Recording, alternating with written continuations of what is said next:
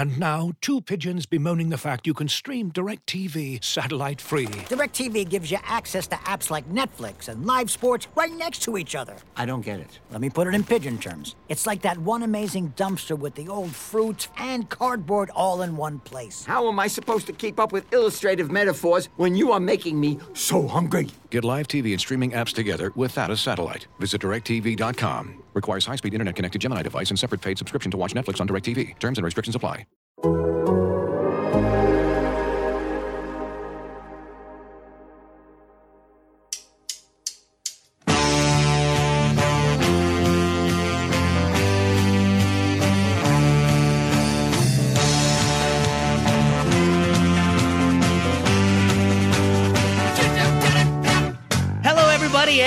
Welcome to the Total Soccer Show, a weekend review edition of the Total Soccer Show. My name is Taylor Rockwell. Ryan Bailey is not here with us uh, this morning, so we do not have a rhyming introduction. I have not tried to challenge him this time because we just have so much to discuss. We had a weekend that saw Liverpool win despite scoring zero goals. We had a 17 card Mateu Lahoz special in the Barcelona derby. Uh, Marcus Rashford went into timeout and then came out and scored. Arsenal cannot be defeated. Erling Haaland is very likely a Terminator at this point. Uh, you would have to work pretty hard to convince me otherwise. Graham Potter is on an improbable hot seat, and it was a weekend, so Karim Benzema scored.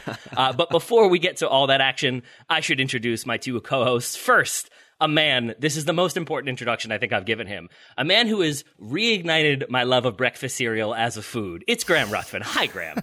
Oh, what an honour! I mean, I feel like I have single-handedly boosted the breakfast cereal economy, which at this type time, in these economic times, is is probably uh, is worth something to, to Kellogg's and, and all those guys. So thank you. That that is a what an honour that is bestowed on me, Taylor Rockwell. It's such a weird like thing that I kind of forgot was a possibility. But watching Graham just be like, I'm hungry, bowl of cereal. Okay, I'm good to go. It's like, right, I could do that. Yes, we exactly. Have, we have multiple It is the boxes of cereal now. It is the quickest possible meal. This is how I watch so many games of soccer. It's just a, a cereal diet. Exactly. it is still hard for me to be like cinnamon toast crunch. That's the way to start the day. That that is just pure sugar. I'm not sure I have the. That's uh, the only way to start the day. Is there another way? Uh, no, I don't think there is. So thank you for that, Graham. Uh, joining us, uh, myself and Mr. Ruthven, a man who is dramatically overperforming his bling per stocking ratio. It's Joe Lowery. Hi, Joe. This is the beauty of the Patreon, ladies and gentlemen. So I was trying to think, okay, what do I do for the Patreon? I don't have a bunch of soccer books to show like Graham, although I do have one that I'm going to feature on, not one that I've written, but a soccer book that I really enjoyed reading over the holiday season. I'm going to put that on Patreon this week, so stay tuned for that. But I was thinking, what do I do? It's time to put down our, our Christmas decorations. And so I was looking around and thought, this stocking is weirdly blingy. And I've, I've realized that other people don't have stockings like this. I will show the stocking off to the world. And yes, I, I am significantly outperforming that, that bling per stocking BPS ratio. Is that what we're calling it, mm. Taylor? Sure. Perfect. Yeah. Joe, Joe, you need to wear that. Next time we play a pickup game or Yep. five sides or whatever, mm-hmm. you need to wear that. And like a professional player, you need to like cut holes in it. Has anyone got the answer as to why soccer players are now doing that, cutting holes in their socks? Anyway, I wouldn't, I, w- I wouldn't uh, want any holes in that in, in that stocking, Joe. It's pu- too beautiful for that. For that, but if you want it to be an authentic Sure. professional soccer player stocking, then we need to cut some holes in it. Wait, why? Why are people cutting? What? People are cutting holes in their socks. This is news to me. Yeah. There's already a hole in your sock. That's where your foot goes. I don't. I, don't, get think it. I genuinely don't have an answer for it. I, So- the only thing I can think of is if is like compression reasons, but why just get like a bigger sock? You're a Yeah. professional soccer player. I think a manufacturer will allow you that. So I know uh, from playing with some people, I know that if you have the boots that have the kind of built-in sock where it has that high ankle thing, Yeah. they will cut off the foot part and then they'll just have the sock. At, like as like an ankle to calf sort of covering, Yeah, uh, but that. that's always an odd one. But then on top of that, Graham, I know what you're talking about—the players who like cut the circles into the calf Yeah, area, all the way up if- the back. yeah, I don't know if that is like a ventilation thing, if that is that their calves are so big that they they need that extra room. But also, I've seen players do it where they have like one large circle and then a smaller circle and then a small. So it seems like a pattern. It just seems like maybe they're like out there like uh, they would be scrapbooking if they weren't footballers, but since they are. It's just pregame arts and crafts, Taylor. That's all it is. You got to do something. I mean, we, we don't think about how much free time soccer players have on game day in particular, right? The Premier League games for me are kicking off at like 5 a.m. or 7 a.m. or 9, whatever it is. For Graham, I know they're in the evening. They have all day coming up to the game. What else are you going to do? You got to scrapbook. You got to do some arts and crafts. I don't know what it Yeah. is, but I think that's where we're at. May- Maybe there's soccer sock crop circles, and players are just waking up in the morning, and those are there. It's not actually them that's doing it. There's it's a mystery that is uh, spreading across the Premier League. I like the mystery angle. Joe, I, I am very into this idea that that is like a team building exercise for every Premier League team. Like, okay, guys, last week we made our custom socks. This week we're making hand turkeys. like, trace your hands. Like, make them how you want to. Oh, that's that's that's just tremendous stuff. But uh, we should talk about the games. We have so many things to discuss. Uh, I still have more questions for Joe about the stocking. Joe, when do your decorations come down? My wife and I were having this, my wife Yeah. and I were having this conversation. Uh, what is the day that holiday decorations need to be uh, withdrawn? So I in an ideal world, Taylor, I think it would be today as we're recording the day after New Year's. I think the as sad as it makes me, the holiday season is is kind of over. At least, you know, the, the things that I think about for myself are over.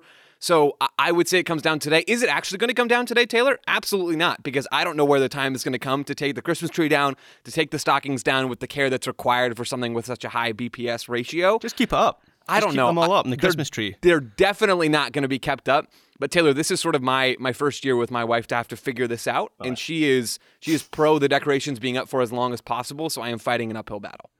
Yeah, just, just save the time for later this year. Don't think about the time you'll save in December 2023 if you don't have to put the Christmas tree up again and, and, and look out the stockings and everything. Just keep them up all year round, I say.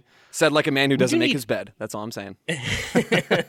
we do need like an, an intermediate uh, holiday between New Year's Day and Valentine's Day, because then you could sort of change the decorations on the tree for that next uh, holiday, and then maybe add some ho- like uh, Valentine's stuff, and you could keep it going that way. I think. I like it. What I goes like on a. Valentine's Day tree? Eros. Just love hearts. I mean, I don't, I don't support this. Our tree is down, and I'm, and I'm okay with it. Uh, Graham, w- what about you? Are, are you uh, January first? Are you January second, or are you truly just leave it up until it uh, all the needles fall off and it falls over? So my wife would have them down on Boxing Day. I think. Wow, If it was up to her, yeah, she is very like at yesterday, New Year's Day. I noticed. I asked her, "Where have all the Christmas cards gone?" She, she was like, "The the trash."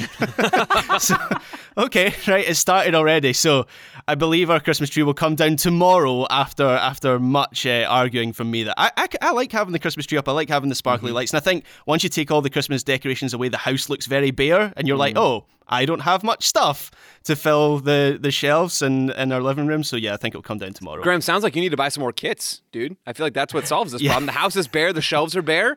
Well, this feels like an opportunity to me. More room for cereal. Ex- oh, that as well. Well done. We could do like a kit tree, I'm sure, for Graham. We should get him like a spiral frame that he could just So- hang different jerseys on. So the most single man in his twenties thing that ever happened was when I lived with uh, with a flatmate who's an Everton fan. Our angel on the top of our tree was David Moyes with outstretched arms. And then I moved in with Lucy and we had a tree together and it was like, no, that's not going on the top of the tree. So I, I still actually have it somewhere in a box. I'll need to look that out. I, you had a tree as a single man, Graham. You are ahead of the That's, curve. I that's think. not bad. It's not bad. It wasn't a real one. It was oh. it was plastic and it had David Moyes on the top of it. that that David Moyes angel needs to be on Patreon like yesterday, Graham. So that's Yeah, your that's your assignment it, for this week for sure. Uh, J- Joe's got points, and I appreciate them. Yeah. Uh, we do have games to be discussed, uh, but we should spend a moment to talk about Pele. Uh, I was I was gone last week. Uh, I had no voice. People would not have enjoyed uh, or, or have enjoyed me even less than they already do uh, last week with my the raspiness and the quietness. Uh, I know. I think Pele passed away after you all had finished recording, so we should spend a moment talking about him. Uh, I would say like like it's been a thing that had been talked about for so long that like Pele was in bad health, but for him, it's still what 82, I think. It's still a surprise, still very young, but he passed away. Is a legend, is an icon, is an influence, not an influencer, but just a massive influence on the game. Uh, Graham, I know you wanted to spend some time talking about uh, the legend that is Pele. Yeah, I think we should uh, take five minutes to talk about him. Maybe the most influential soccer player of, of all time. He's obviously a player who was who was well before my time, well before all our time, really. But um, he he transcended generations, and, and obviously I've seen countless clips of Pele's goals and moments on, on a on a soccer pitch, particularly these these past few days, and obviously all of it is incredible. There's one particular clip that has bounced around social media since his passing, where it, it's basically all the trademark uh, pieces of skills and goals and moves of the best players of all time. So guys like Messi, Cristiano Ronaldo, Brazilian Ronaldo, um, Maradona, Cruyff, all those guys. And basically, the whole point of the video is Pele did it first. He, all all those all those moments, and and they kind of they compare it with what Messi uh, with uh, excuse me Pele did over the course of his career. But um, it's it's difficult for me to truly gauge him as a player because I didn't watch him live over 90 minutes. What I can do though is judge his impact as, as an icon. So he was the first true soccer icon, the, the, the sport's first global superstar. And he actually used that status to further soccer around the world. I think he had a, a, a very prominent role in that regard, along with João Havelange, who was the, the FIFA president for a long time. He was the first non European president of FIFA. He was a Brazilian. Um, and the two of them kind of partnered up, and Pele was key in taking the World Cup to Japan and South Korea in 2002, and even before that, having a role in, in Asian soccer.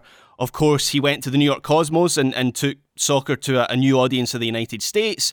And that whole era is absolutely fascinating. I've, I've found that fascinating for a long time. There's a documentary I'm sure a lot of listeners already know about and have seen, but for anyone who doesn't know, it's called Once in a Lifetime, and it's about the cosmos when, when Pele was there and that whole soccer boom in, in, in the States, even though it was quite fleeting. Very, very interesting. I, I would suggest, I recommend that. Um, please watch that documentary. It is fantastic, and it just gives you an idea of the of the strength of, of Pele's stardom. And even when you're comparing him to Messi and Ronaldo and Maradona and all these guys. These these players may have been better than Pele. I don't know. That's not really the point of, of this discussion at, at this time. But in terms of an icon an influence, I don't think anyone has has matched Pele in soccer history.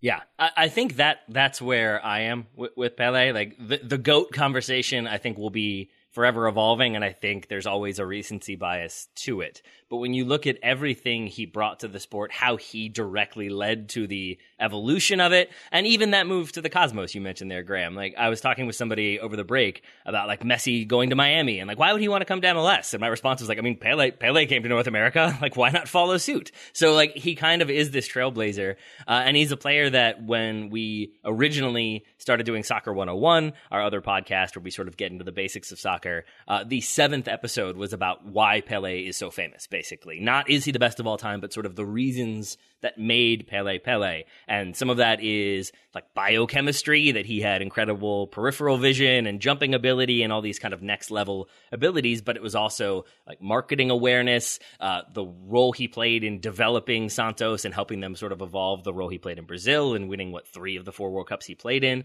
There's just so many things about him that are so unique and so incredible that, yeah, I think he is probably the most influential uh, player of all time. Yeah, and, and going back to that Cosmos era, I almost think that is reflective of everything we've, we've just said about Pele, about his his status and his, sta- uh, his standing and how big an icon he was. Because obviously his best years as a player came in Brazil for Santos, where they're having the, the funeral and there's the open, the open coffin today, and thousands of fans streaming through to see him.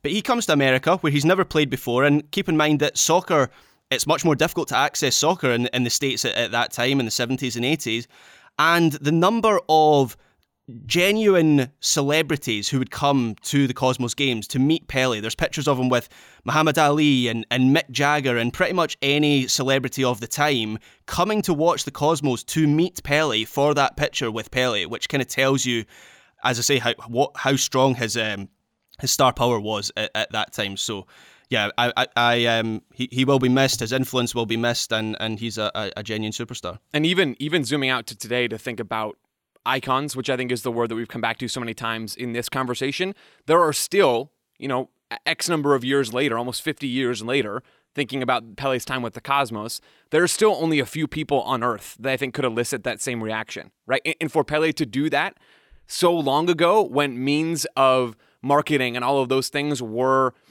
so much more rudimentary, right? And, and just so much less refined. And, and, a lot of them didn't exist that we would use today, social media, that kind of stuff. For Pele to have that pull then should say something about the impact that he made on the soccer world and just just on the world period. You hear people, his peers, and you hear people later on still talk about Pele, um, right, right, of, of being sort of players that were great at his time, and all of them pointing to Pele as the greatest player among greatest players. I think you can see that very clearly. You could have seen that all throughout his life. And now we have a, a, a very clear look back at who he was as a player and, and, the impact he made I think it's it's incredibly obvious to see how important he was to not just soccer, but but to people outside of the sport as well. I asked this jokingly, but also not jokingly. Did he make the Richarlison back tattoo? I know his signature did, but is he the other player on just there? Just the signature, I think. No, it's, he it's has- Ronaldo it's just the and Neymar. signature, yeah. Okay. Ronaldo and Neymar. Okay, yeah. But I, I like the idea that even then, Richarlison was like, "Oh my gosh, I forgot Pele. Get the signature. on there. Get the signature. like that's how influential. Like even as an afterthought, you have to include Or, him. or, Um, or just, and- or Taylor, sorry, but Richarlison knew that the tattoo ahead. was going to be so bad that he was like, we can't put Pele on here. We can't do that to Pele. We can do it to Neymar, we can do it to Ronaldo, but not to Pele. That's too far. or, or, or, or he realized the tattoo was so bad and he thought, we need something to lift this a little bit. Let's just put the Pele tat- uh, signature on there, yeah. I love, that idea that he Pele was originally it was a Mount Rushmore thing. He was the fourth, Sure. and then they got three three quarters of the way through, and he thought like I can't do this to him. Just get the signature on there. It would be disrespectful. That is uh, tremendous. Uh, a way to transition us into talking about the weekend uh, is to talk about Newcastle Leeds. Um, because that was the first game I saw. Uh, like I think I missed some of the pregame stuff with other games, but that was the first one where I saw the sort of opening uh, moments applause for him, where both teams are at, at the center circle.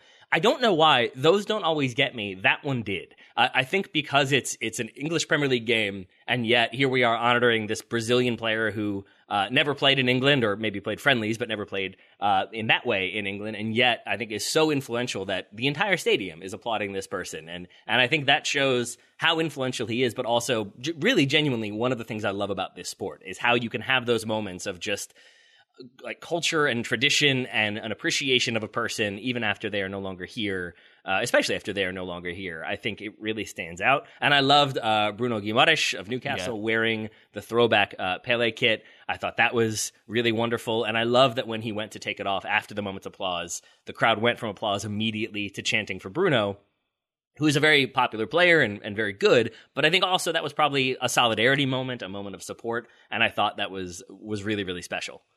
Yeah, the, the symbolism of, of particularly the shirt was incredible. I think because Newcastle United are stating the obvious here, black and white, so you've got that monochrome element, and then just to have the gold and green of, Yeah. of the Pele shirt, just it stood out. Um, and yeah, that that was a great moment. It was. The other thing that I thought was appropriate is that uh, Pele wins in 58, 62, and 70. They don't win in 1966, which is played in England, uh, largely because the tactic, as I understand it, was to kick him as hard as you can, kick the entire Brazil team as hard as you can. And with that in mind, if he were watching this game, it would have been a reminder of why he didn't play in England. Because my goodness, this game was, uh, it was played in the, in the like torrential downpour. I, cannot remember two teams who have technical ability, uh, Newcastle especially, just resorting to fouling and knocking each other around. This game was just a full on grudge match. And so it started with this beautiful, uplifting moment that reminds us that we're this collective unit, and then spirals into just elbows and Tyler Adams screaming at people. And it was a very, let's all appreciate Pele and Brazil and everything they've done for the sport. And now let's go ahead and beat England from 1966 for a moment. And so in that way, it felt like a fitting tribute to him. So thumbs up to, uh, to both of those, uh, respective tributes. With that said, let's talk about some other games. Let's move to Liverpool, Leicester, Liverpool 2, Leicester 1. Uh, I mentioned this in the introduction. Joe, we had some goals, uh, in very curious fashion.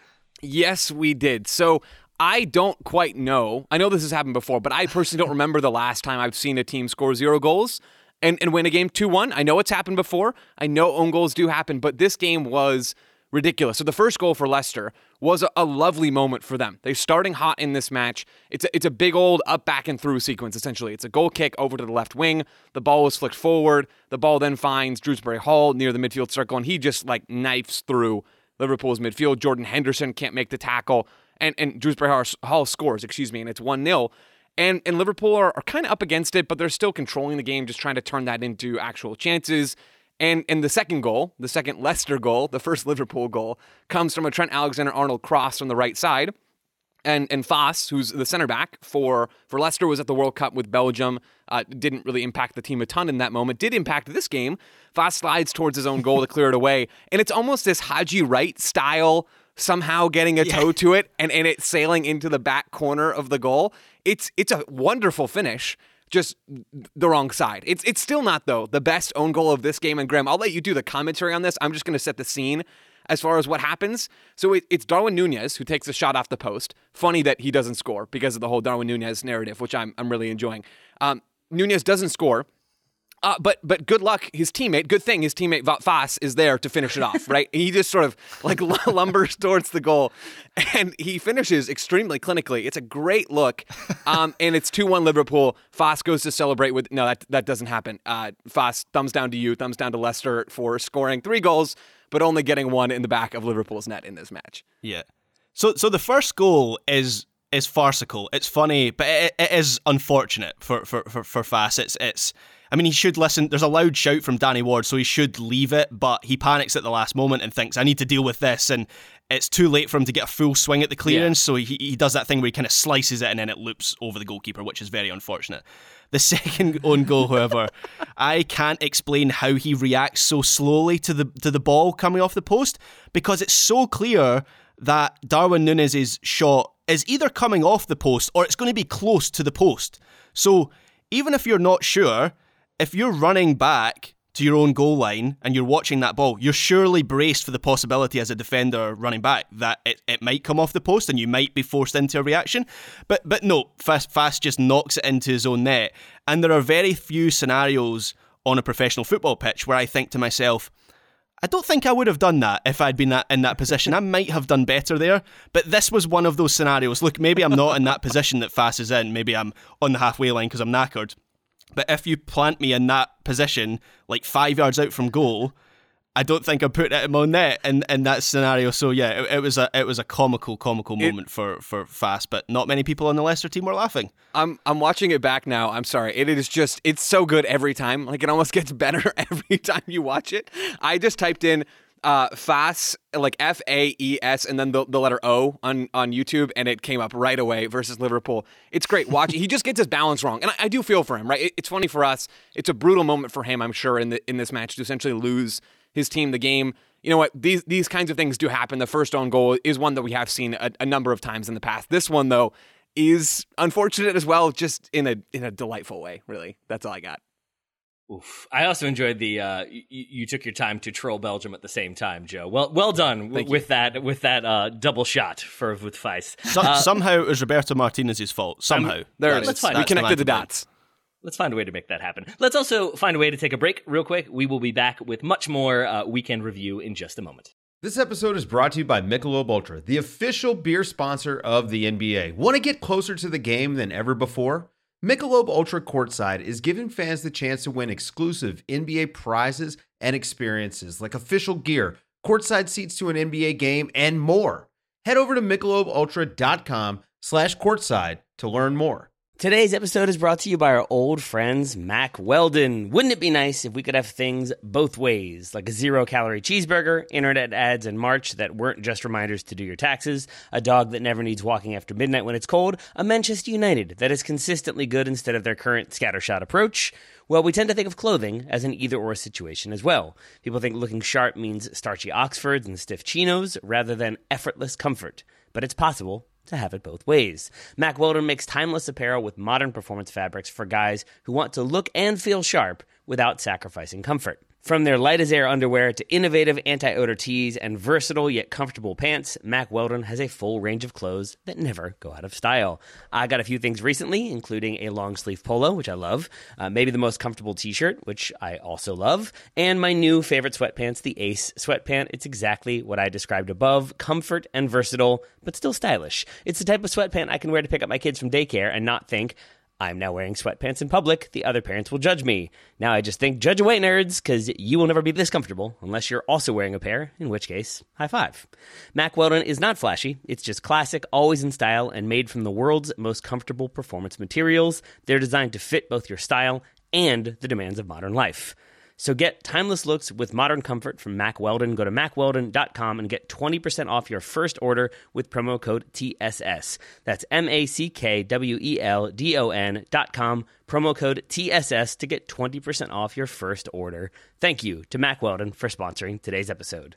Welcome back to the Total Soccer Show. We are thumbs up, thumbs downing this past weekend. Let's go to Arsenal 4, Brighton 2. Joe, I'm guessing you've got some thumbs for Arsenal and Mikel Arteta. I do have some thumbs for Arsenal. Thumbs up to Arsenal and their title chances, right? This is mm-hmm. this is a real thing. We had just talked, Graham, you, Ryan, and I on the on the Patreon about Arsenal and we did a predictions episode, right? So we predicted who was going to win all of these major pieces of silverware around Europe, and, and I think we did MLS as well. And we all predicted Man City to win the title, but we talked about how how good Arsenal had been this year and how you know it maybe is still just a little bit too early. This is a, testament to how unpredictable soccer can be and how impactful a weekend of results can be.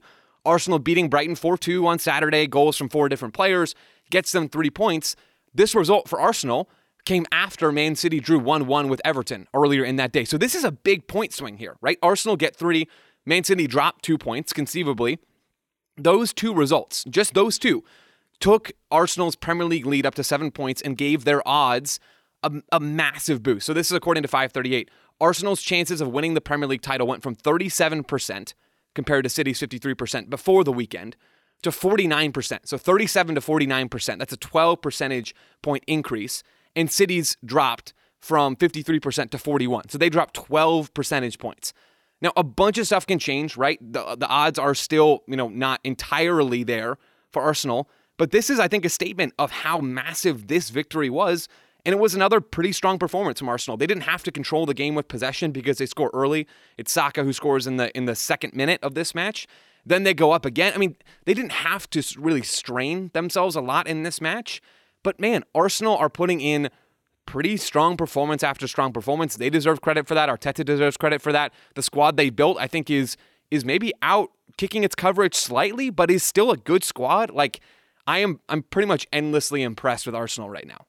If if Arsenal beat Newcastle on Tuesday, they'll have a double figure lead over Man City by the time they, they play their next match. Obviously, Man City would still have a, a game in hand, but nonetheless, to see 10 points between the top two teams in the Premier League table would be a statement of just how brilliant Arsenal have, have been. And Joe, you kind of already referenced it there. I think we're on, on the same page here. This was the round of fixtures where it became serious for Arsenal, in my mind. Seven points clear of Man City.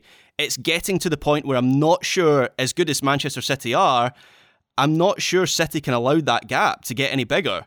Um, I guess one thing to keep in mind is because of the World Cup break, the season isn't as old as it usually would be at this time of year. So there's a lot of talk on match the day of every team that has been seven points clear at the turn of the year in the Premier in Premier League history has gone on to win the title.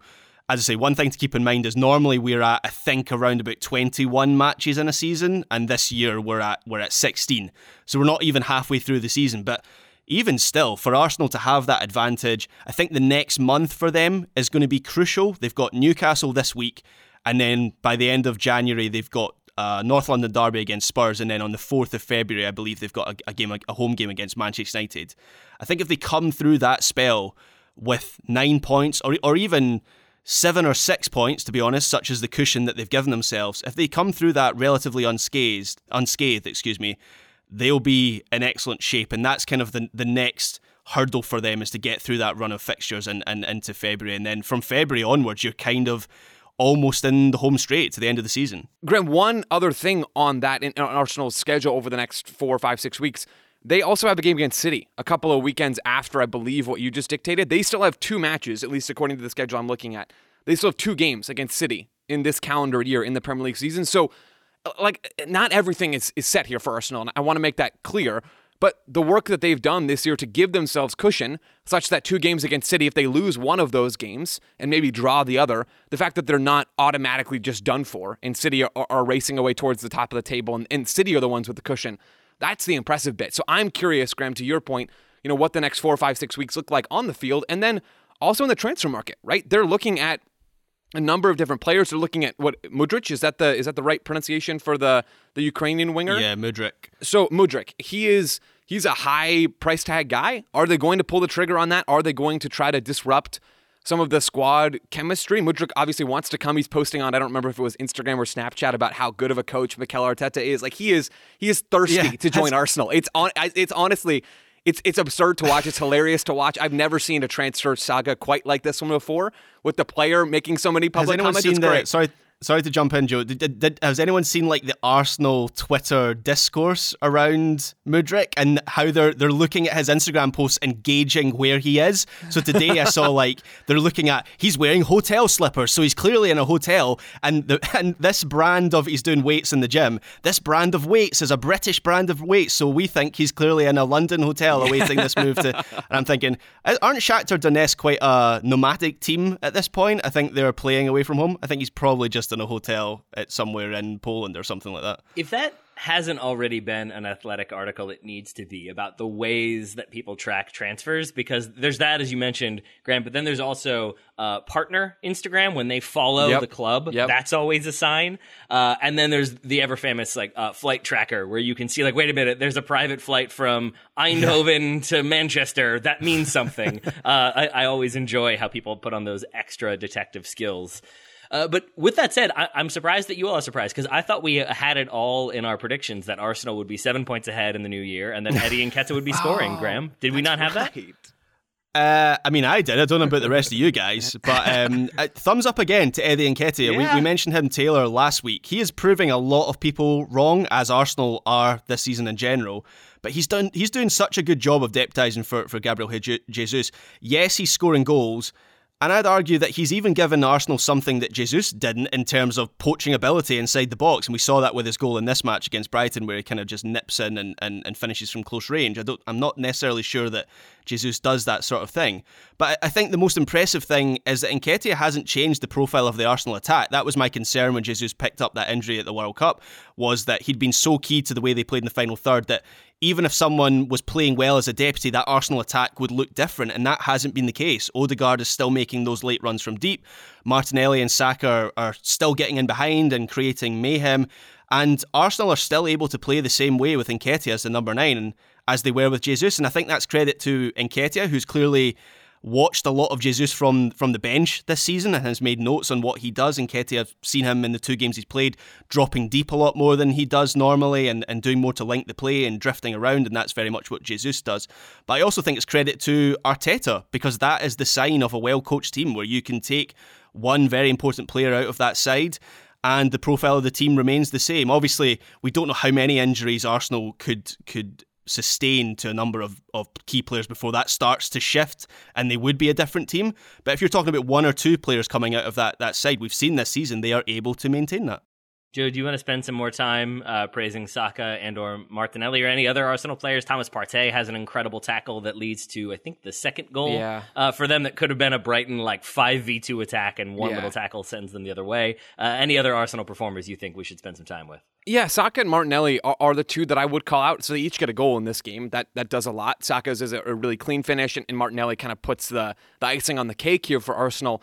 The other element of this, and I mentioned Mudrik earlier, is you know the Arsenal players know what's going on. They know that their their club is in talks to sign a player who is going to cost them a lot of money. Like like they're not blind to all of this, and so I am impressed always when we see these people, these athletes, focus so much on their own craft and continue to grind, even when there's all of these other elements going on around them, like we will always have in the month of January when the transfer window is open. So I, I would say thumbs up to Saka, thumbs up to Martinelli for continuing to play their game and, and making sure that they know, okay, they're, they're telling Mikel Arteta, hey, this is not going to be easy to replace this. I know adding depth to the squad is good, and I, I do think trying to sign more high quality players in January, this is a hot take, is a good idea for Arsenal because they, they might not have the squad depth of uh, certainly a Manchester City. So either way, still thumbs up to those two wingers for doing their job and doing it very, very well in this game as Arsenal get another three points.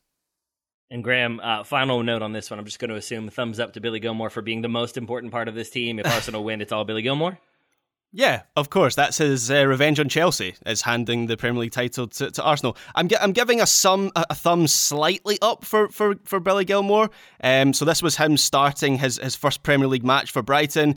This was a tough one for him against the best team in the league right now, but he played the full 90 minutes And for me, there was still plenty in there to suggest this move is, is going to work out for him, which was a relief to see that. Um, doesn't take him off, and I think he was a, a key part of the way they played this game. He played a brilliant line breaking pass for Gross for the first Brighton goal. Gross then sets up Matoma, Mitoma but then it comes from a, a, a Gilmour pass.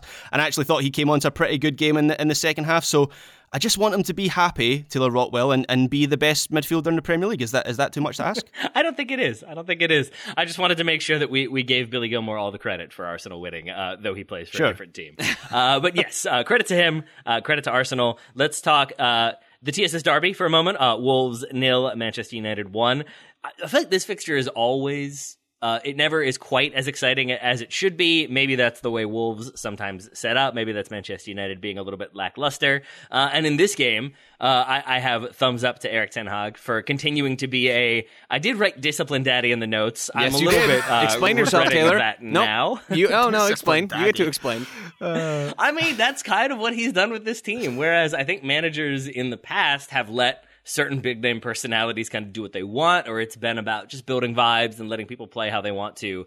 Now, I appreciate that Ten Hag from the jump. He drops a player in preseason uh, for showing up late to two different meetings so that he's not involved, that player, in uh, a preseason game. Uh, the Jadon Sancho situation where he has a family member pass away at the beginning of the season. He's sort of managing his minutes, managing his training to, I think, try to get him back into the right mental and physical state. But I think he's being like for a player who who costs that amount of money, I'm assuming there is a ton of pressure to get him into this team and have him just playing no matter what. And I think there is Erik Ten Hag sort of inserting himself to say, nope, we're going to give him the time he needs to get back to the form he needs to be in to play for this club, and until then he won't. Uh, there's obviously there's the Ronaldo. Uh, the way he handled that one, where I don't think you can just like cast him off, but he kind of did. He had him training with the reserves, and then they canceled his contract because he threw a tantrum. And I, I like that he kind of held his ground. And then here uh, in the pregame, I forget what the actual phrase he used was because it was it was like discipline internal, Internal disciplinary. disciplinary. Yeah, there it is, an odd one, and was asked to repeat it and repeated those exact words. Uh, it came out afterwards. Rashford was benched for the first half because he.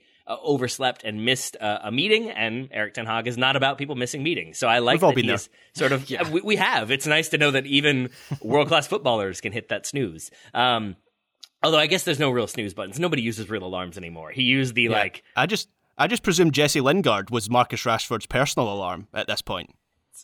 I, He just lives in the same house, and that's his job. There's that video Lingard posted when Rashford scores. We all know this, of course. It's not just my Man United fanaticism. Uh, when Rashford scored against the penalty against PSG, and Jesse Lingard just posted him screaming, "Marcus Rashford!" I hope Oh, that I is his alarm clock. That. that needs to be his alarm. It's just Jesse Lingard screaming that. That's But terrifying, I- actually. I, it was a little bit. Uh, but I, I like that there was that sort of like, I don't care how important you are, and you are probably the most important attacker uh, for this team right now, but you're, you're going to sit and then you're going to come in and you're going to have an impact. And it didn't feel like sometimes with Ronaldo, it felt like he was like benched and then it was hoping not to have to use him because if he came on and scored, it sort of changes that narrative. Here, it felt like the plan was I'm going to sit you for 45 minutes, then you're going to come on, you're going to be happy, you're going to score a goal. Uh, and things will be just fine. And that is pretty much how it played out, Joe. Marcus Rashford scoring the goal, looking pretty good when he came on.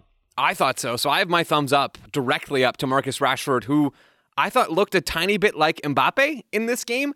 Their profiles are very similar. And, and we've sort of gotten maybe a little confused on Marcus Rashford over the years because there has been so much on field and off field, to be fair, instability at, Manchester United. It looks like one of those things is trending in a positive direction. The other is, is maybe not so much at the moment with questions about who's going to be owning this team in the not so distant future. But Marcus Rashford, I thought was was excellent in this game when he comes off the bench in the second half. He is direct, he is vertical, he was getting into good spots. His goal is fantastic. So he has the winner in this match to be clear. It's a great goal driving inside from the left wing. That's where he comes on when he when he does get on the field. It's a give and go with Bruno who who rides uh, uh, after after Rashford gets the ball back, excuse me. Then then Rashford rides a bit of a challenge. He stays up and, and then scores into into the net with a really nice finish with his right foot. I, I think at his best, and Rashford is, to my mind at least, at his best right now, the best I've ever seen him play. He does remind me of Mbappe. They have a similar ish build. You know, Rashford doesn't have the same ceiling. He's not quite as good at probably anything as Kylian Mbappe, but they are both incredibly vertical and incisive attackers who can cause so many problems. And I think Rashford is one of the key beneficiaries of the fact that Erik Ten Hag has been a little bit more towards the transition side of things. And Graham, you and I have talked about this in the past than he was at Ajax, right? Man United play a little bit more on the break. There are more of those opportunities for players like Rashford to knife in behind, or in this case, really a moment where Wolves are back in their own defensive third to just really be clever on the ball and be direct and be vertical as much as you can be when you have the ball in the final third. So thumbs up to Mbappe. Uh, to Mbappe, there it is. Thumbs up to Marcus Rashford in this game, who I thought looked a tiny bit like Kylian Mbappe, which is pretty much the highest compliment I can give you, Marcus. Yeah. He, he's just a completely different player this season to the one he was last season, where when you look at how he's playing now, as you say, Joe, in this match, he is just battering through players. There's intent every time he gets on the ball. And you compare that to last season where he looked meek and disinterested and he was taking too many touches of the ball and, and not really driving it forward. So it speaks a lot to Ten Hag's ability as a man manager that he's managed to. We all knew that Marcus Rashford could be this player, and Ten Hag is getting the best out of them and uh, out of him, excuse me, and he just looks he just looks strong at the moment, Marcus Rashford. I mean physically as well. To look at him, he is he's put a lot of work in the gym in 2022, or certainly since the the summer. And you see some players do that, and then it doesn't really translate into something different on the pitch. But Rashford is is using that strength to his benefit. And then even in terms of his his mentality and mindset after the game, he's been benched for a disciplinary reason, and his manager has come out and publicly said that's the reason. Now, of course, scoring the winning goal helps in this regard. But nonetheless, Rashford comes out after this game, speaks to the media, and he kind of laughs it off and he says, "Yeah, you know, it won't happen again. It, it was it was a silly thing. It was a mistake." That just says a lot to his maturity as yeah. a player and, and his standing as a leader within that group right now under Ten Hag. So lots of good things for my United right now. Um, since we're giving thumbs up, thumbs down, just real quick, uh, I'm assuming then thumbs up to both of you for Ten Hag so far. Yeah, yeah, absolutely. All right. I, I, think he's. I think. I think he's the. He's in control of that club in a way that no manager has been since Ferguson. We saw that with the Rashford call and the Ronaldo stuff, and that can only be a good thing. I think. I was thinking about this earlier, Taylor. That yeah. I, if not for some of the questions around where the club, uh, around who's going to be operating the club, yeah. right? Mm-hmm. I would honestly think that Manchester United might be past like the worst of this bleak period. I, I think about what Which we're seeing on the field. yeah, right, right. So there is still that massive cloud hanging over the club. You know what's going to happen with the Glazers. All of that stuff is very important, and real and could decide all of this and make what I'm about to say meaningless. But I mean, this team feels so far from the team that got clapped earlier on in the year by by Brighton and Brentford. Weren't those the first two games? Right. I mean, they were they were shipping goals, but I, I, I tried to communicate then, and I hope it's clear now that like you know these things take time. And i still think it's going to take more than this year for man united to turn into a title contender. I'm not sure they're even going to be there next year. But I, I, think they are out of crisis mode based off of where things are right now. I think the squad is stable enough. I think erik ten hag is taking control of the team in a positive way. There are clear standards that are being generally abided by. There is a vision in terms of how the team should be playing and what the team is going to look like from week to week. And that should be the bar right? That should be the, the, the low, that should be the floor for this team. But the team has so many resources and is so talented that even that floor puts them in a better spot than they've been in, in the midst of these chaos riddled last couple of seasons. Well, thumbs up to you both for giving very good answers there. Uh, and maybe thumbs down to me because I, I, just needed to trap you both into agreeing that you love the Dutch discipline, Daddy. And you have done that now. So thank you both uh, for that. Uh, we're going to take one more break. We'll be back to uh, round out this weekend's action in just a second. Looking for an assist with your credit card but can't get a hold of anyone? luckily, with 24 7 US based live customer service from Discover, everyone has the option to talk to a real person anytime, day or night. Yep, you heard it right. You can talk to a real human in customer service anytime. Sounds like a real game changer, if you ask me. Make the right call and get the service you deserve with Discover. Limitations apply. See terms at discover.com slash credit card. Looking for an assist with your credit card but can't get a hold of anyone? Luckily, with 24 7 US based live customer service from Discover, everyone has the option to talk to a real person anytime, day or night. Yep, you heard that right. You can talk to a real human in customer service at any time. Sounds like a real game changer if you ask us. Make the right call and get the service you deserve with Discover. Limitations apply. See terms at discover.com/slash credit card. Welcome back. We're going to talk about an angry Antonio Conte. Not even an angry Antonio Conte, more of just a like grumbling Antonio Conte after Spurs lost at home 2 0 to Villa. Uh, two wins in their last seven for Spurs. More on them in a moment. I will not mention uh, that if you really want to annoy Tottenham fans, you can say that they haven't won a league game since November. Uh, I saw somebody on The Athletic point that Oh, out, yikes. and all of the comments were basically, well, there was that whole month long break for the World Cup. Uh, maybe you want to include that that, little one in there. It's a slightly misleading one, but two in their last seven in the league is not ideal. But the way uh, Villa is playing under Unai Emery is definitely pretty ideal for them. Uh, second half goals for Emi Buendia and Douglas Luiz. Graham, you got some thumbs for Villa. Yeah, so thumbs up not just to Aston Villa and their performance in this game, but to their game plan. They knew what Unai Emery wanted them to do, and they did it very well. So that the wing back system worked well for Villa in this game, where they had that width, but also allowed them to pinch the centre of, of, of midfield and have bodies in there. This was the best I've seen John McGinn play for Villa this season, uh, and he I was played on the right. John, I knew we'd get a John McGinn in there. Of Attaboy. course we were. He played Attaboy. well in this game. I was going to let that bypass. Did he play but yeah, super he, well though, well Graham? Did he play super Yeah. well? He always does. Good. Of course All he does, Julian. Cool. Even was when he plays badly, he's playing close. super well. I mean, All right. Joe, But- uh, Graham, I feel like you're sort of like saying that in a begrudging way. Like, to be fair to Joe, like, y- he is Super John McGinn. And I feel like if you're not going to give him his title, why does he have that title? Exactly. You know, it's it's not uh, it's not conditional, Joe. It's an unconditional title. Right. He's always Super John McGinn. Fair enough. But he was he was very good in this game. He was on the right side of the midfield three, but he was really playing inside, and, and it was his pass that set up Luiz for, for the second goal. He so he genuinely did have a good game. I'm not just being indulgent, maybe slightly, but he did play well. And Villa were set up not to get countered on. They knew that that's where Spurs are are, are dangerous. They had control when they had the ball, but they they they were quite happy to sit back and and keep things tight at the back and basically just trust themselves that, that Spurs, given their deficiencies, which maybe we'll talk a little bit more about, they weren't going to to break Villa down. And I thought certain individuals, as I say, McGinn played well. Buendia in particular was was brilliant at finding space in between the lines.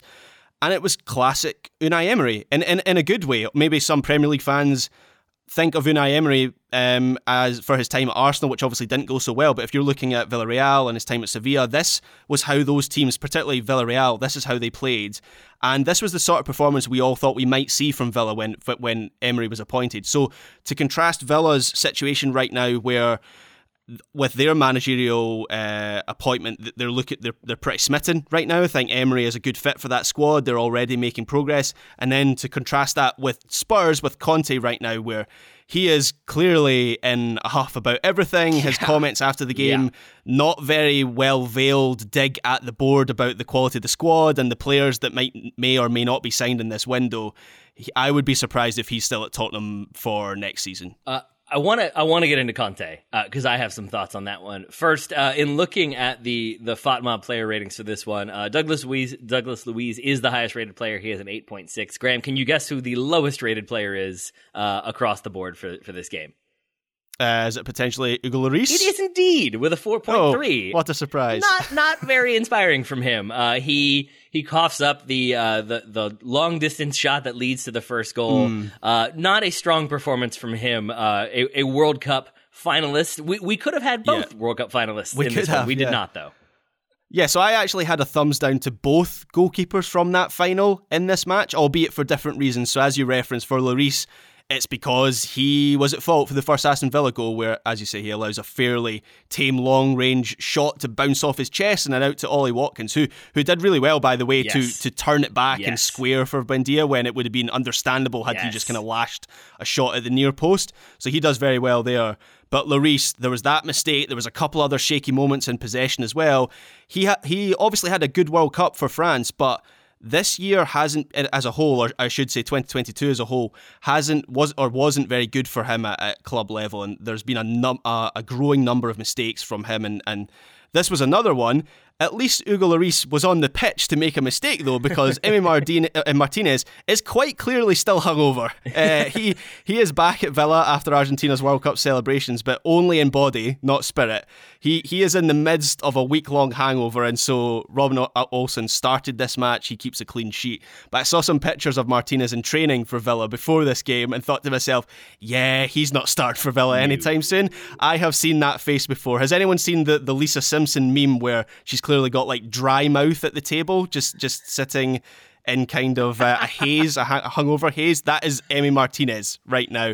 Maybe he'll be back soon, but I, I wouldn't count on it. I think he's going to have a hangover for a month. I thought it was it was a really nice moment though when they cut to him on the sidelines and he was asleep, uh, and then they, they woke him up and he just woke up for a moment to say like eh, Mbappe overrated, and then went back to sleep. Like Yeah. at least he still they woke got him Mbappe up for his digging for there. his uh, his KFC. We've all been there when you just have to order KFC on uh, on on Grubhub. Joe, one one question that like I, I put in the show notes, and I probably sounds like a joke. I'm genuinely curious. Uh, I know how you feel about when an annou- announcer says like, "Oh, the striker should have done better there. He's got to be doing better."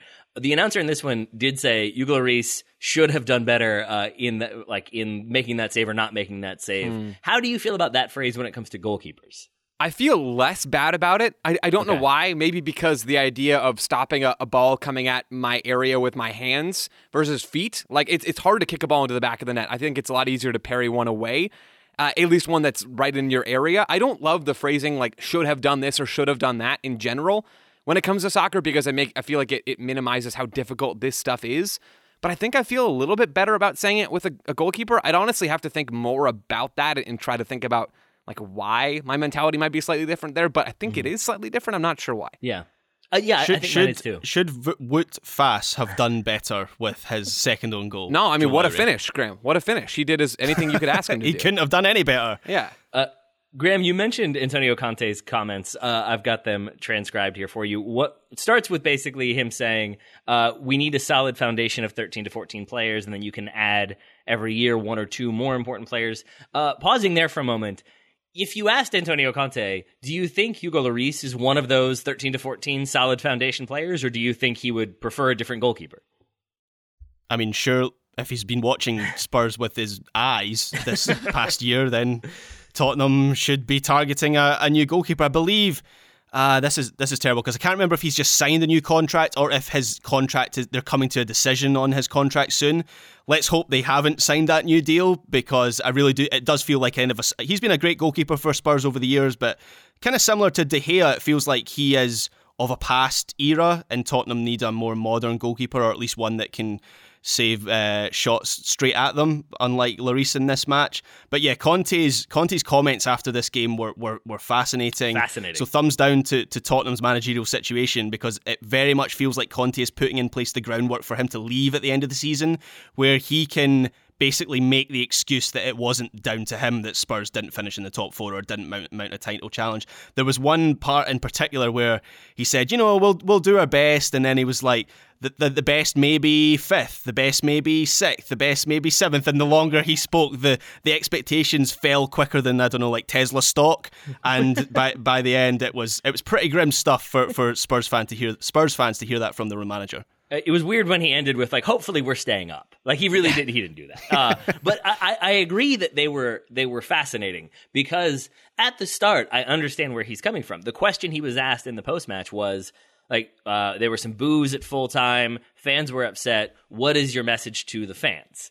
And with that context, I think his answer of he paused for a very long time and made a lot of sounds that like indicated he was really trying to get his thoughts together to give a useful answer. And that answer was, I think, pretty logical of we, we need that foundation of 13 to 14 players. Then we have to spend money, 60, 70, or 80 millions. Uh, in this way, you can improve.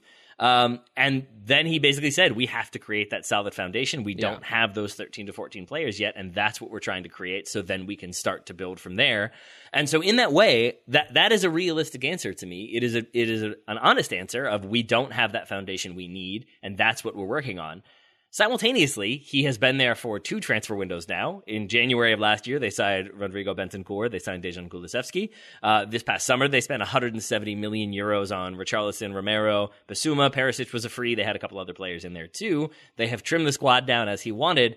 A- And so I, I understand that they are not yet the perfect squad for Antonio Conte. I'm not sure there ever is a perfect squad for Antonio Conte. I think there is always a new player to be signed or a player to be sold. 25 Victor Moseses. That's it. Victor, Moseses, that's difficult to say. Mosai? Victor Moseses. I think it's Mozart. Yeah, it's Mosai, Mo- yeah, Mosai, that's the plural. Mhm. And then one Romelu Lukaku on top, just for good measure. Um, Sure. But but so like I understand where he's coming from, but at the same time, it's not as though Aston Villa are out there spending you know 250 million pounds every single transfer window. And so in that way, I felt like the the reaction I saw to this from Spurs fans was sort of like, we understand that he doesn't feel like he has the strongest team yet, and he's right that there is still some quality needed to be added. But it's also not like Antonio Conte is setting this team up to play this progressive attacking soccer that requires these blue chip players. And so I think there is some consternation there. And then you're right, Graham, that as those comments go on and they become much more like, well, I don't know, we're going to do our best. We'll see what happens. I hope we do win. I hope we win. It's just like that. That's less of a a useful answer for supporters and more of a like, yeah, I'm setting the stage for when I then uh, jump to a uh, seemingly greener pasture sort of moment. Yeah, yeah. Tottenham, Tottenham are just such a mess. Like I know Tottenham fans aren't gonna gonna want to hear this, but Conte is both right and wrong. He's right in that their squad is not good enough. Right? You look at the lineup that took on Aston Villa this weekend. Which of those players are starting for Manchester City? Like I, I like to think about this when I'm trying to figure out, you know, how good a squad is. I think about, you know, how close is the U.S. to England, or how close is the U. I mean, the answer is not close. The answer with Tottenham is not close. I don't think anyone outside of Kane and, and maybe Son is good enough to start for a team that is realistically competing for the Premier League title. That changes a bit when Richarlison's back in, when Bentancur's back. I mean, things do change, but the lineup that played Aston Villa is is not a particularly good lineup. So I, I do feel what Conte is saying at the, at the same time. It is like a masterclass in blame shifting. You can talk about the tactical stuff. You can talk about, you know, Conte having influence about this team. So it's not like he hasn't had any say. Taylor, I think you did a good job of outlining that. But at the same time, you know, there is blame that goes to Tottenham as like an institution here. They've had four permanent managers since 2019. Pochettino, who was fired towards the end of 2019, then Jose Mourinho comes in, which is just a, a massive change in an idea of how they want to play soccer. Like I, I, don't think you could be more disparate than those two managers.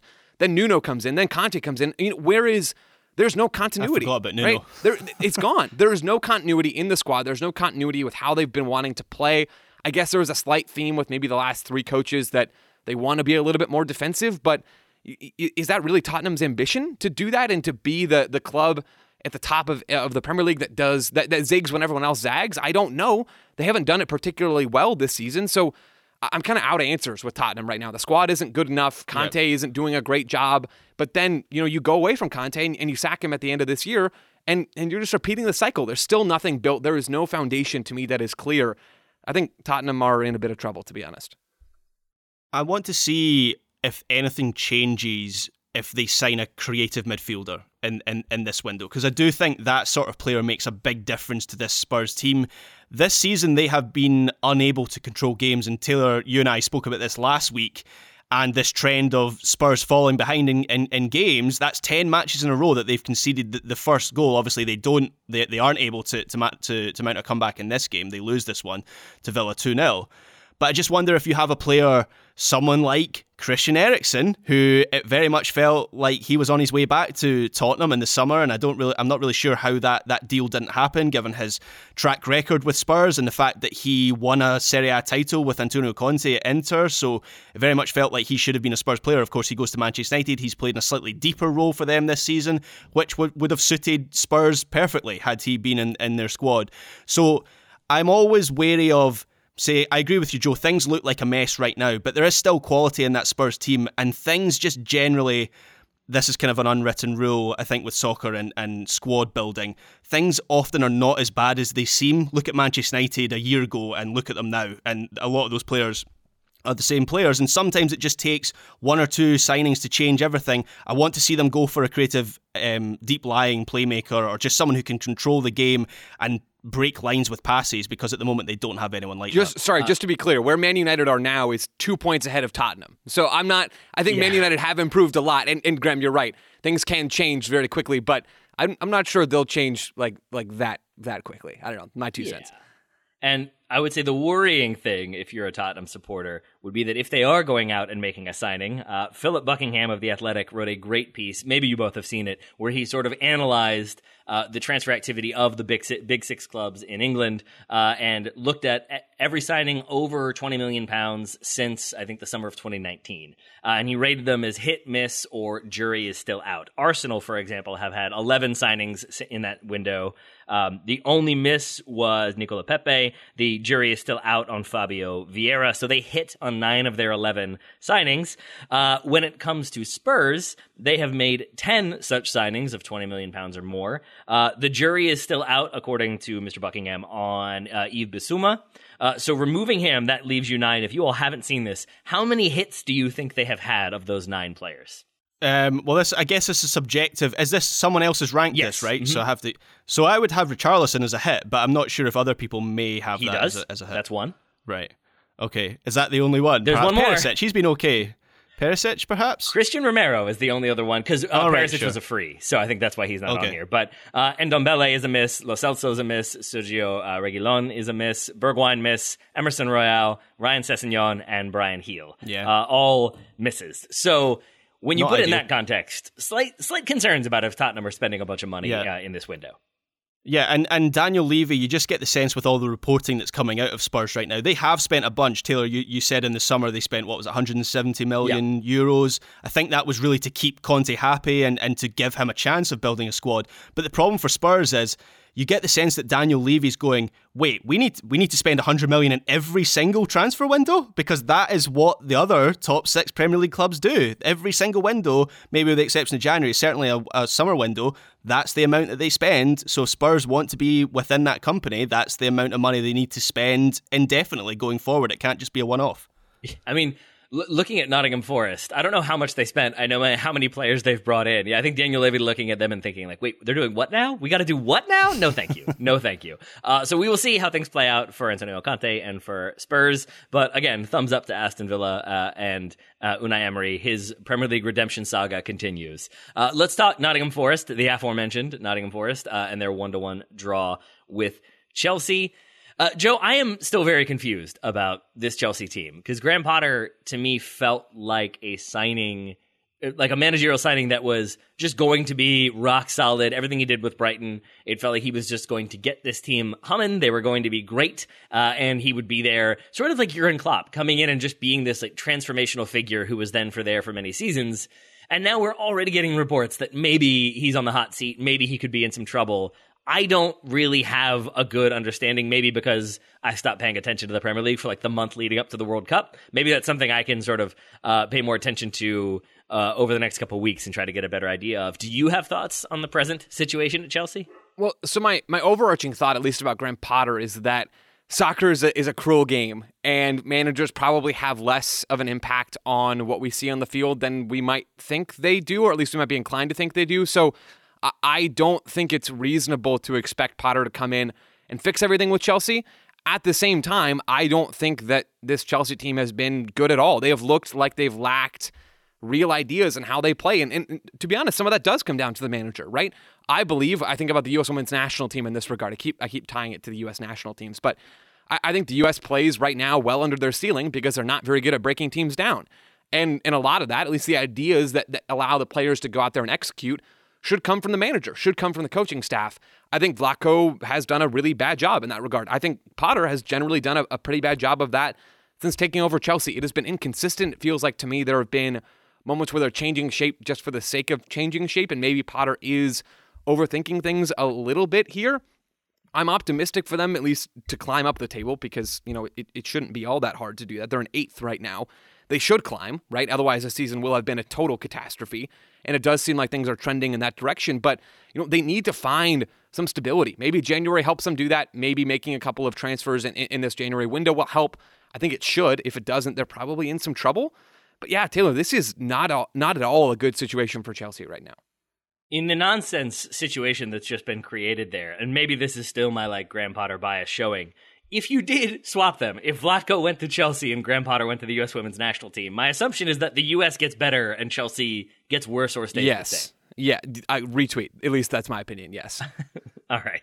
So uh, maybe not the best of times uh, for Chelsea. Christian Pulisic involved though, so that's fun. Uh, Yeah. Graham, were you Yeah. impressed by Nottingham Forest's uh, fight back in this one?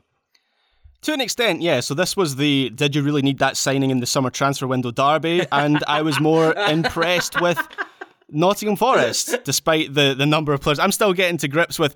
I, I kept on calling last week. I kept on calling Steve Cooper Steve Cook, and I wondered why that was because Steve Cook, as far as I was, I was aware, was still playing for Bournemouth. No, he signed for Nottingham Forest in, in the summer. Oh. I didn't realise, and I must have read his name somewhere and got the two conflated. But anyway, Steve Cooper is, is the manager of Nottingham Forest.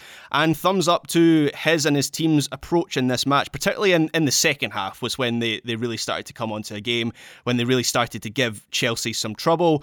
And it was similar in many ways to how Villa played uh, uh, against Spurs. I, I don't think Forest were as defensively disciplined as Villa were in, in that game.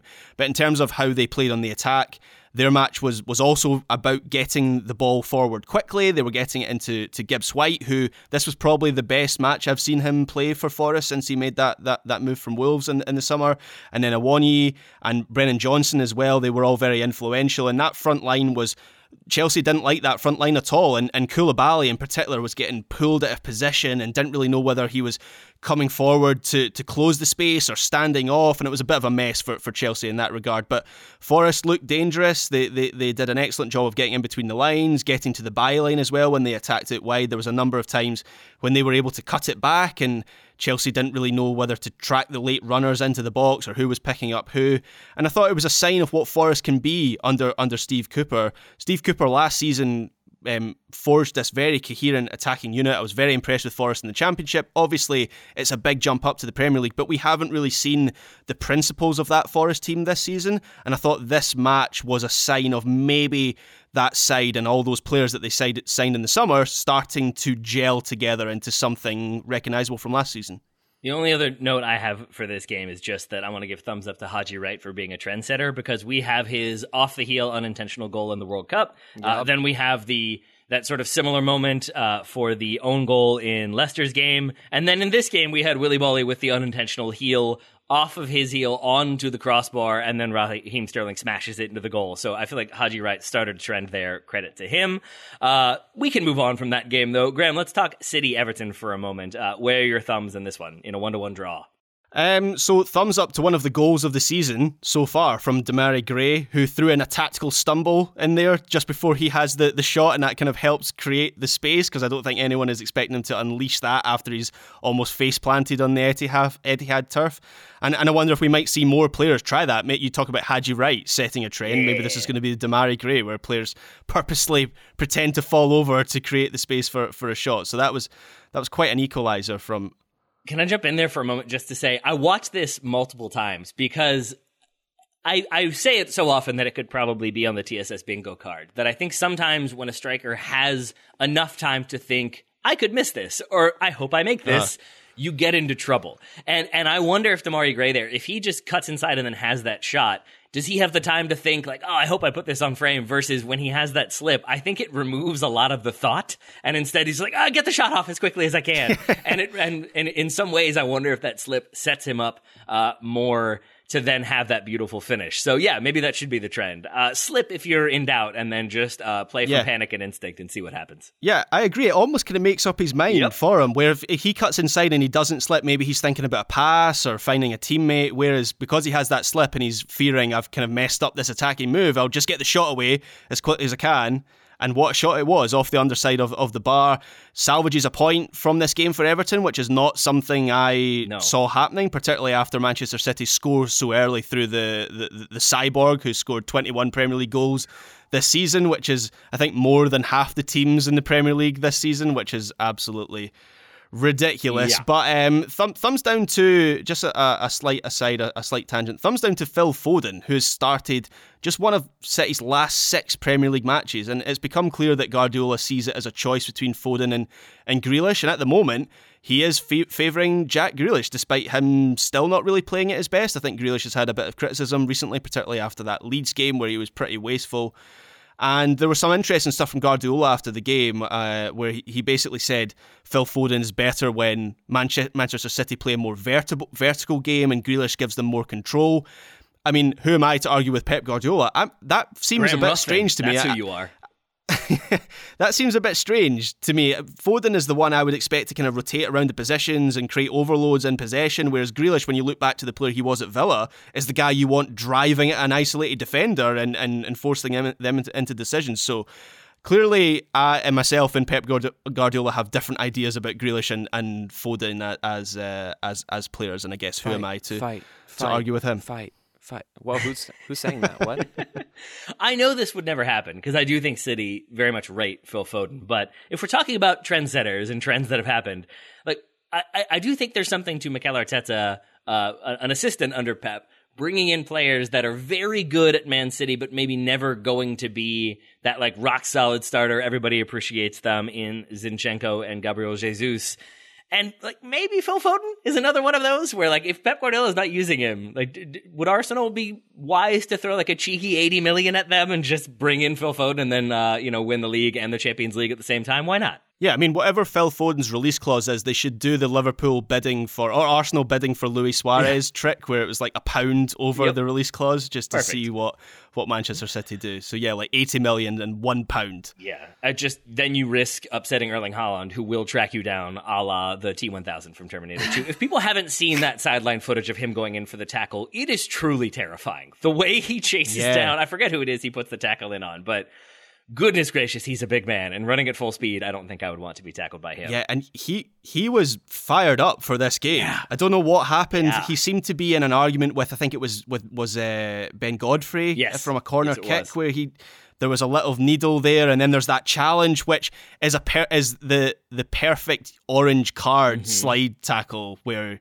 It seems like more than a yellow card, but is it enough for a red? I'm not entirely sure. But it, it was a bit of a wild tackle from Haaland, so I'm not sure what happened there. There was some craftiness from him in that one because he has that tackle, and then if you watch, he he deliberately runs a good 20 yards away from it, not trying to avoid the card, I think, but because he realizes he could very quickly be like boxed into a corner by angry Everton players and then against the Everton crowd. So I think he he gets away, gets himself some breathing room, and then gets that card. So I guess credit to him, but also credit to Everton uh, for getting the equalizer and the draw there. Uh, let's go to Spain for a moment. Uh, let's uh, spend some time talking about Real Madrid 2, Valladolid nil. Uh, I have some angry words for Valladolid in a moment, but Joe, first, uh, let's say some nice things about Madrid, particularly Karim Benzema. Yeah, thumbs up to Karim Benzema for not aging. I, I don't understand it at this point. He's 35, had his maybe best season of his career last year at 34. Has uh, a bunch of goals already this series, averaging 0.88 goals per 90 this year, which is a fantastic clip. He scored both of Real Madrid's goal goals in this this 2-0 win over Real Valladolid. Missed the World Cup with a thigh injury, and he's back in the Real Madrid team like nothing ever happened. So all of that feels very Karim Benzema. As you said, hmm. Taylor, in the intro, what the, the weekend happened, so Karim Benzema scored or something along those lines. Yep. That is how this game works at this point. That's my thumbs up from this game. My thumbs down from this game goes to the racist Valladolid fans and La Liga because Vinicius Jr. is subbed off in the 88th minute of this game. As he walks off, he's seen and, and heard receiving slurs from the home Valladolid fans this is not the first time this has happened this year, directed at, at Vinny Jr. or or other players across the Liga and, and, and Europe and other places as well. Of course, Vinicius Jr. and Rodrigo have both spoken out against La Liga. As this year has gone on, David Alaba tweeted, and there was a bunch of a bunch of stuff about this incident in particular that happened after this match. These things keep happening, right? They've happened in La Liga matches multiple times this season, directed at, at Vinny alone, and then other times, of course, outside of that. It is ridiculous that people are still doing this stuff. That's absurd mm-hmm. and it, it's sad. It's pathetic. It's also ridiculous that La Liga can't seem to either make rules that discourage this, that are strong enough to discourage this kind of behavior, or enforce them, right? It is absurd that this stuff can continue to happen, that the match can go on, and that it is left up to the players, the, the, the victims here, to be the ones that are, are, are trying to fight back against it. It is. It's it's awful. It, it's and it keeps happening. So both thumbs directly down, and that's not a strong enough reaction to all this. But that's what I got. Thank you for, for putting that in the notes, Joe, and talking about it. Uh, because I agree with everything you said. Uh, I would add it. It sort of it. My guess would be that it's a similar situation to in Serie A. Uh, there were the Inter fans who, when Lukaku was frustrated with being racially abused a few seasons ago, they wrote that letter saying, like, basically, like, we're not racist. We're trying to get under people's skin. We're trying to upset them so that they don't have a good performance. And I would say to that, uh, if that were going to be the defense here, number one, as you said, it's Vinny Jr. being subbed off. So I don't know how much influence that's going to have in a player who's no longer playing. But number two, if the way you're bothering a player is by uh, going straight to racism, I would say that makes you racist. So I, I think in that way, there's no defense. There's nothing that La Liga can stand on here. It should be an actionable thing. It should be a thing that, that the league steps in and punishes the clubs and makes very strong statements. And I agree with you that they haven't is shameful and ridiculous and frustrating and many other words that, uh, I, I, I struggle to contain my my frustration and anger with it. So I'm glad that you brought it up, Joe. I would just move us on swiftly to uh, a a slightly less uh, controversial but still slightly frustrating topic. Graham uh, is you saying that Thibaut Courtois is the best goalkeeper in the world. Yeah, so thumbs up to Thibaut Courtois, as you say, being the best goalkeeper in the Matt world Turner at the moment. I know exists, Graham. I know Matt Turner slander there uh, indirectly, but Thibaut Courtois is the better version, I think, of Matt Turner. Uh, am I allowed to say that? Is that allowed? Ah, anyway, I know the World. Cup d- didn't go great for Thibaut Courtois, but that was hardly down to him. That was down to Roberto Martinez, and um, and this performance was a reminder of how he was playing before the World Cup. There were some incredible saves from him. One in particular on 67 minutes from a Sergio Leon header. Sergio Leon, by the way, gets sent off in this match for basically being overly frustrated at the award of the penalty, which Benzema scores to put Real Madrid ahead. And the save from Courtois from Leon was amazing, and it, and it came at a critical point of the match where Real Madrid were able to, to play their own game a bit af- a bit better after that. They score the goal through the penalty, and then they score a, a second through Benzema, Camavinga, who makes this incredible run to the byline and then squares it for, for Benzema to, to, to finish. So it was it really gave Real Madrid a platform at that time. And as I say, I, I really do believe he's the best goalkeeper in, in the world at the moment, which maybe goes slightly against the grain of I said about Lloris and De Gea. Those goalkeepers are of, a, of maybe a past generation. I would argue Courtois is kind of of a, of, a, of a past generation in terms of his profile. He's not particularly great on the ball. He is a traditional goalkeeper who makes saves, but he makes so many good saves in pretty much every match for Real Madrid that I have to have him top of the list in, in the world right now. Uh, one more game from Spain. Uh, we should spend some time on Barcelona one, Espanol one. Uh, Joe, not a big fan of Marcos Alonso at center back. Is is that what I'm getting? I mean, I love these little bits of experimentation that we see sometimes. We had Luke Shaw at center back this weekend. We had Marcos Alonso. He's been there a few times this year for Barcelona. It just didn't go great for them in this game. So he scores one. Yay, Marcos Alonso. Good job. He scores a, a header in the seventh minute, and that puts Barcelona 1 0 up. And then he steps on Joselu's leg, ankle, foot, heel area in the box. And, and credit to Mateu Lahoz, who gets this this call absolutely right. No. Uh, also, thumbs down, or you know what? No, I'm going to go thumbs up. I'm going to go contrary here. Thumbs up to Mateu Lahoz for continuing to be just pure chaos. He gave, you know, 37,000 cards in his last World Cup game. That was Argentina versus the Netherlands in a quarterfinal. And then he gave another 37,000 cards in this game. Shoot, I'm trying to find the number. It was 13 yellow cards is what is what I have written down in my notes. Se- it's I know I saw that too. It's really weird. I counted them. He gave 17 yellow cards, and Okay, then seven- uh, two of those were second yellows. There it two red cards. There Yeah. it is. So I think maybe that's a disparity. He sent multiple people off. Carded Xavi, just an agent of pure chaos yet again. I don't think Lahoz got any of the big calls wrong in this game. So credit to him for that. Maybe less so for for a lack of control on the match and, and once again becoming the center of the story. But as a neutral who has nothing invested in Spanish footballer in Mateu Lahoz and, and likes to be entertained, thumbs up to him, thumbs down for Marcos Alonso for that that challenge. And maybe it's time for Xavi to put, you know, like one of the actual center backs that he has on his bench into the into the lineup. But who am I to judge? Never. Yeah. I, yeah. Oh no, D- Graham, don't even worry because I, as host dictator, am removing that thumbs up for Mateu Lahoz. I will not allow that on this show uh, because Joe. He called 26 fouls, uh, according Yeah. to Fotlog. So just to reiterate, 26 fouls called, 17 yellow cards. I'm not sure the Xavi one is included in that list, so that's amazing. Uh, play was stopped for a total of 19 minutes in this game. That's a La Liga record. There were nine minutes of added time, and I believe four were actively played.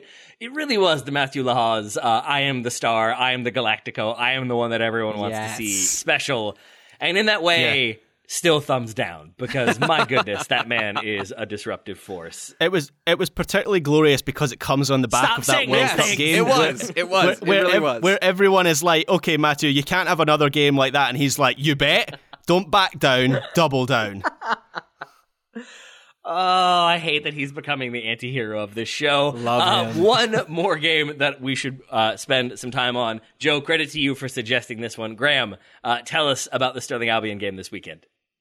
Yeah, so thumbs up to being back at the football Hey, again. It was my first yeah. match since before the the World Cup, and thumbs up to Stirling Albion maintaining their title charge with a third derby win of the season. I did a quick walkthrough of Forthbank on the Patreon. That's been published today, so subscribe to TSS Plus to see that and see where I get my pies before uh, before kickoff. But thumbs down, however, to Kai Fotheringham having probably played his last game for Stirling Albion. This this was the last match of his loan agreement, and I was sitting right next to Christophe Berra, who used to he used to play for Scotland and Hearts, but he's now a first team coach at Raith Rovers, and he was clearly there to watch Kai Fotheringham. He was taking notes every time he did something on the ball. Apparently, there were also coaches from Dunfermline and Dundee United to all watch him. So unfortunately, um, I think that's probably the title race over for us.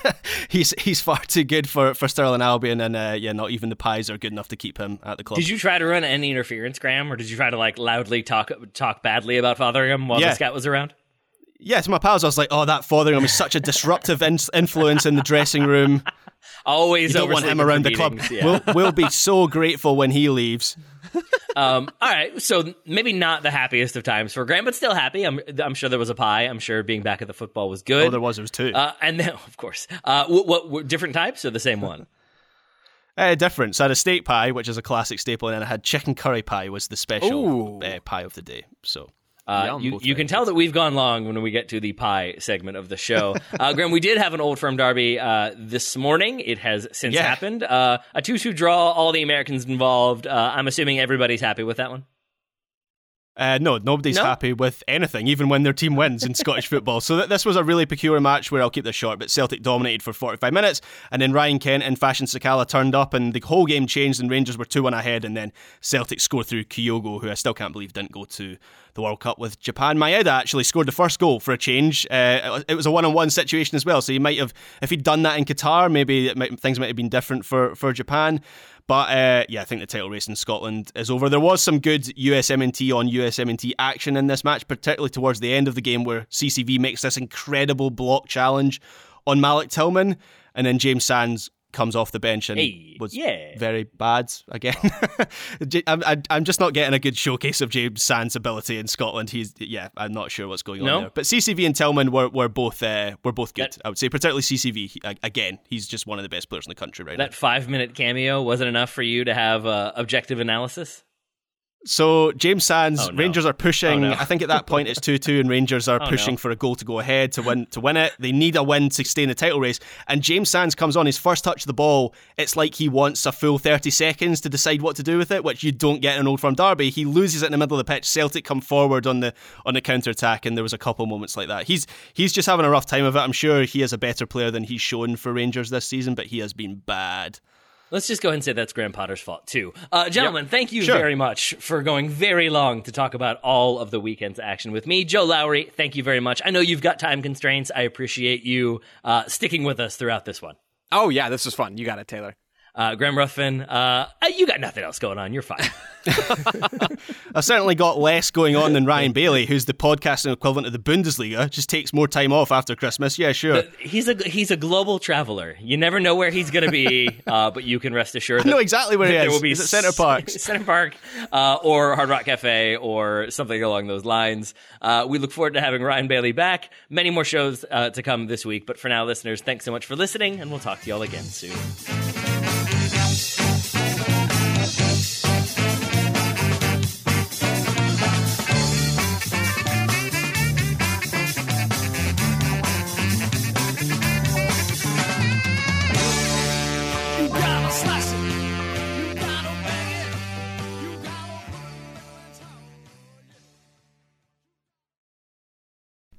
As you've probably heard by now, we've teamed up with BetMGM this season. We'll be using BetMGM lines to make all of our picks, and we'll have special offers for our listeners each week. If you haven't signed up for BetMGM yet, use bonus code The Athletic, and you'll get a one-year subscription to The Athletic plus up to a $1,500 first bet offer on your first wager with BetMGM. Here's how it works. Download the BetMGM app and sign up using bonus code The Athletic. Make your first deposit of at least $10. Place your first bet on any game and claim your voucher for a one year subscription to The Athletic. See BetMGM.com for terms. U.S. promotional offers not available in D.C., Mississippi, New York, Nevada, Ontario, or Puerto Rico. Gambling problem? Call 1 800 Gambler. Available in the U.S. Call 877 8 HOPE NY or text HOPE NY 467 369 in New York. Call 1 800 NEXT STEP in Arizona. 1 800 327 5050 in Massachusetts. 1 800 BETS OFF in Iowa. 1 800 270 7117 for confidential help in Michigan. 1 800 981 0023 in Puerto Rico. First bet offer for new customers only in partnership with Kansas Crossing Casino and Hotel. Don't forget, if you haven't signed up for BetMGM yet, use bonus code The Athletic, and you'll get a one-year subscription to The Athletic, plus up to a $1,500 first bet offer on your first wager.